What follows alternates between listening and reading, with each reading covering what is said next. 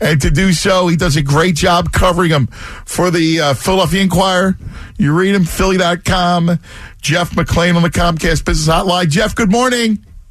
Hey, Anthony. Hey, Bob. Hi, guys. What's up, buddy? All right, so I, I got to hit you with the quarterback. I know you're tired of answering the questions. Don't snap on me, please. No. So, what, what do you make of it? Uh, Carson and whether he's going to play Sunday or No, or when?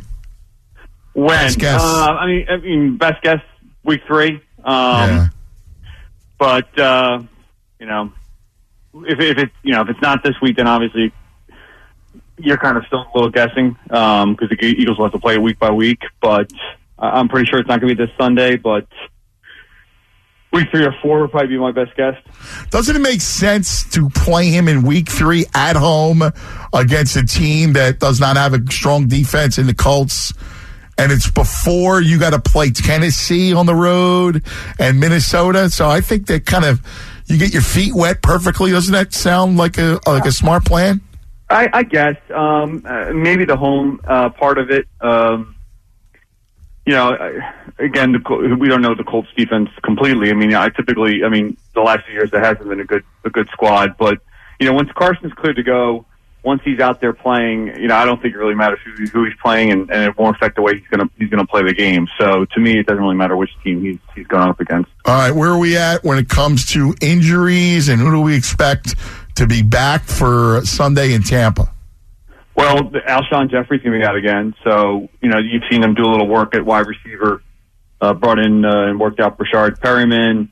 Um, brought back Kamari Aiken to work him out. Uh, they brought in a slew of new guys on the practice squad. So, I mean, they're preparing for Alshon, it seems like, being out for a little while. And then, there were, you know, you didn't get much out of Mike Wallace on Sunday. Uh, he's not going anywhere, but, you know, DeAndre Carter is out there for about 75, 80% of the snaps. I don't think that's ideally what you wanted going into the season. And Markus Wheaton wasn't used much at all either. So um, they could be looking to upgrade at wide receiver um, at some point. Maybe even today you'll, you'll see a move.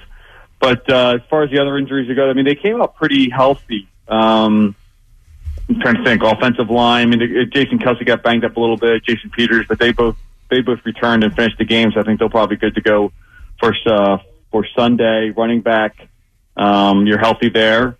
Um, I guess yeah, that's it. You get Nigel Bradham back, which is good. DeAndre Hall, we talked to for the first time. Uh, he was the safety Eagles signed right after the end of the season. He's now active. He had to serve a one game suspension. Um, Trey Sullivan is gone.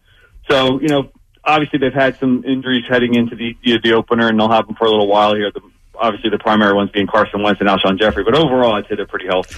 Jeff McLane with us on the Comcast Business Hotline. Jeff, how is Sunday now viewed after the Buccaneers go into New Orleans and really shock the world?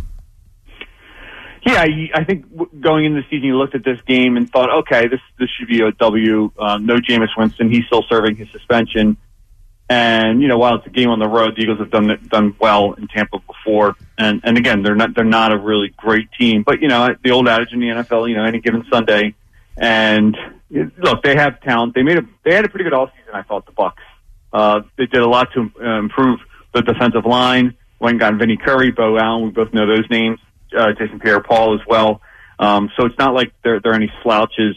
And Ryan Fitzpatrick has shown over the, his career that he can go out there and win games as a replacement. Now, can he do it for an extended period? That's that's the big question. Um, but I, I wouldn't, you know, I, I'm not thinking Eagles are, are less inclined to win based upon the way the Bucks played against the Saints than I did beforehand. To be perfectly honest with you, I mean the Saints defense was good last year, but uh, you know they're they're not super deep as well. So it doesn't surprise me that they, you know, maybe a little bit. Forty eight points surprises me, but it doesn't surprise me that they gave up a lot of points. Now, the talk about Tampa Bay, Jeff, is that they went in and scored 48, but then look at the other side and see that they gave up 40. How do you see the Eagles maybe Correct. attacking them, and, and might this play out well and be a game where Nick Foles can kind of get on track? Yeah, you, you know the, um, the offense didn't look good in the opener, and and quite frankly, didn't look good at all in, in the preseason as well. So they got to get, get get things going, and you didn't really see them throw to the tight ends. I think until the second half. I think you got to see a little, got to do a little more to get Zach Ertz involved. Because if I, It'd be nice if he caught those two balls too. Yeah. Right. Well, that's true. In the second half, but in the first half, it was like all Nelson Agholor was taking dunk stuff. Um, they got to throw the ball downfield a little more. Now they tried a couple times with Mike Wallace and, and Nick Foles failed to hook up on him, but they're going to have to stretch the field a little bit. And I think they'll be able to do it on this defense. Um, you know, the run game didn't get going. Again, let's go with Jay Ajayi right away.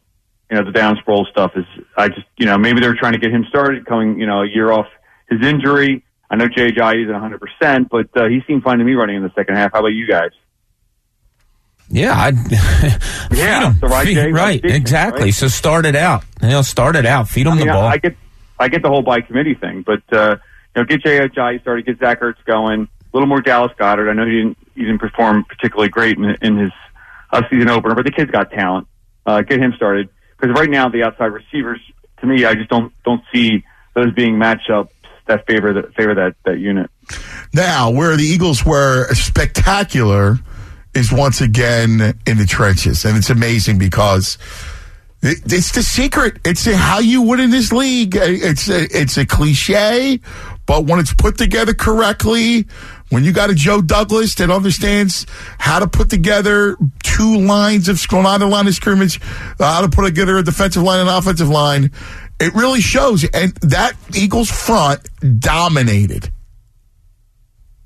especially on the defensive side of the ball. Yeah, the offensive side, it, it took a little while, but you know those guys, I think they'll come together as we get go go along here. Jason Peters' first game back since October, so and he played well, but you know, it takes a little while for the for that chain link fence to to work in unison. Um, but the defensive line, geez, I mean Fletcher Cox, obviously you got to start with him.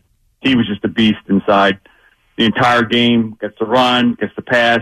Didn't always show up in the numbers, but if you watch the game, you watch it closely, especially on film. He's just wrecking things up and creating for everybody else on that line. But Michael Bennett, I thought, had a good game. Brandon Graham, you know, working his way back, um, getting in there. Chris Long had had a had a phenomenal game, and then you're just throwing those guys at you. Defensive end, you know, I think they all pretty much had around the same number of snaps 46, 45, 40, 39. I mean, geez, if you're, if you're an offensive line, you're like, does it ever let up at that position? Um, so that's the key. And that, that's, you know, that's the key on both sides of the ball, but defense especially because everything they do behind them is predicated upon that front, that first wave, that first wave, and that's the defensive line. How would you think of the secondary? Solid. Um, I thought Rodney McLeod had a good game. Missed tackle early, but he was active. Had a number of plays. Should have pulled in that interception, but uh, he was have, yeah. the play. Yeah, um, Malcolm Jenkins, per usual, is all over the field doing a whole bunch of stuff that doesn't show up in the stat sheet. And I thought I thought Ronald Darby had a good game. So Uh. Three PBUs. Obviously, the, the last play at the end was huge. He gave up a few, few uh, passes, but you know what? Julio Jones is going to do that to a lot of guys, and the Eagles, and they're told. I mean, you know, play play him off, give him a little bit of cushion because you don't want him killing you over top. And while while he had ten catches for 160 yards, uh, he didn't catch nine to other targets, and he didn't catch a touchdown. So to me, that was a win for the Eagles. And Jalen Mills, maybe not as good as Darby, but he had a solid game as well. So, and then I thought Sidney Jones a little shaky early on. Uh, I think he, he missed an assignment at one point. He missed a tackle at another point. Seemed like he was a little, um, you know, a little trying to get, get his feet under him. Um, but this is his first real NFL start, and I thought as things went along, you saw a little better out of him as well. Hey, Jeff, we're talking to Jeff McLane from the Inquirer, covers the Eagles, does a great job. Uh, we talked about this going into the season, but Darby and the Eagles' future, he's obviously going to get paid. To me, I, I'm not letting a, pre, a premier corner leave. I'll pay you. I, like, to me, those corners deserve to get paid, and I, I love Darby. Yeah, no, but you wonder if he's going to be one of these players that's going to have to be sacrificed so that they can extend Carson Wentz this offseason. And I mean, they got a lot of tough, a lot of tough salary cap questions to have to answer this offseason. He's one of them because, as you mentioned, he could, he has the ability to be a premier corner because of his speed, um, the way he moves yeah. out there, his agility. Um, he he has that kind of talent. And who do you I'm- think it's between? Like, we give me the some like you're at the cheer. Like, we know Carson's going to get his, and then it comes to fallout. How do you divvy the pie? If you want Darby, does that mean you can say no to Brandon? Uh, BG, right.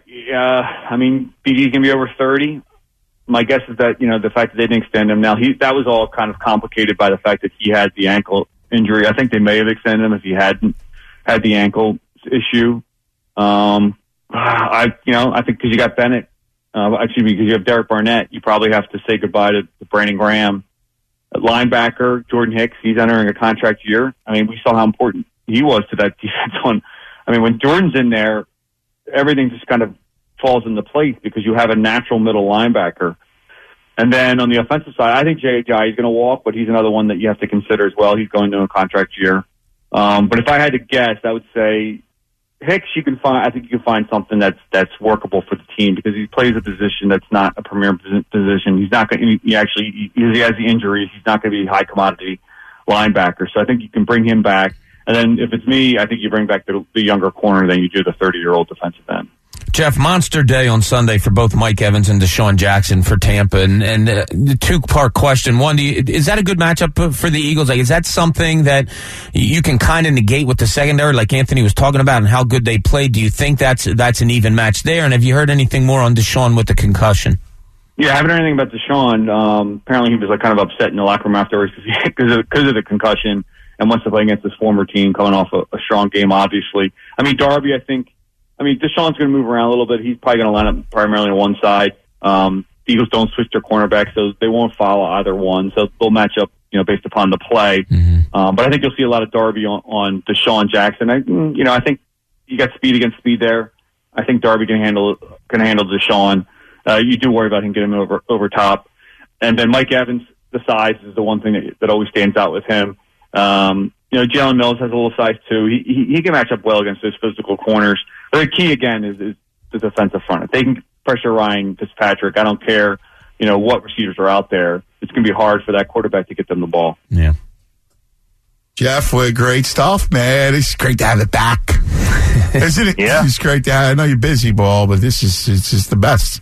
Just yeah. to have it back. Football, yeah. man. We love it. Yeah. Th- thanks, buddy. All right. All right, guys. Talk to you soon. All right, thanks, Jeff. Here he is, Jeff McLane.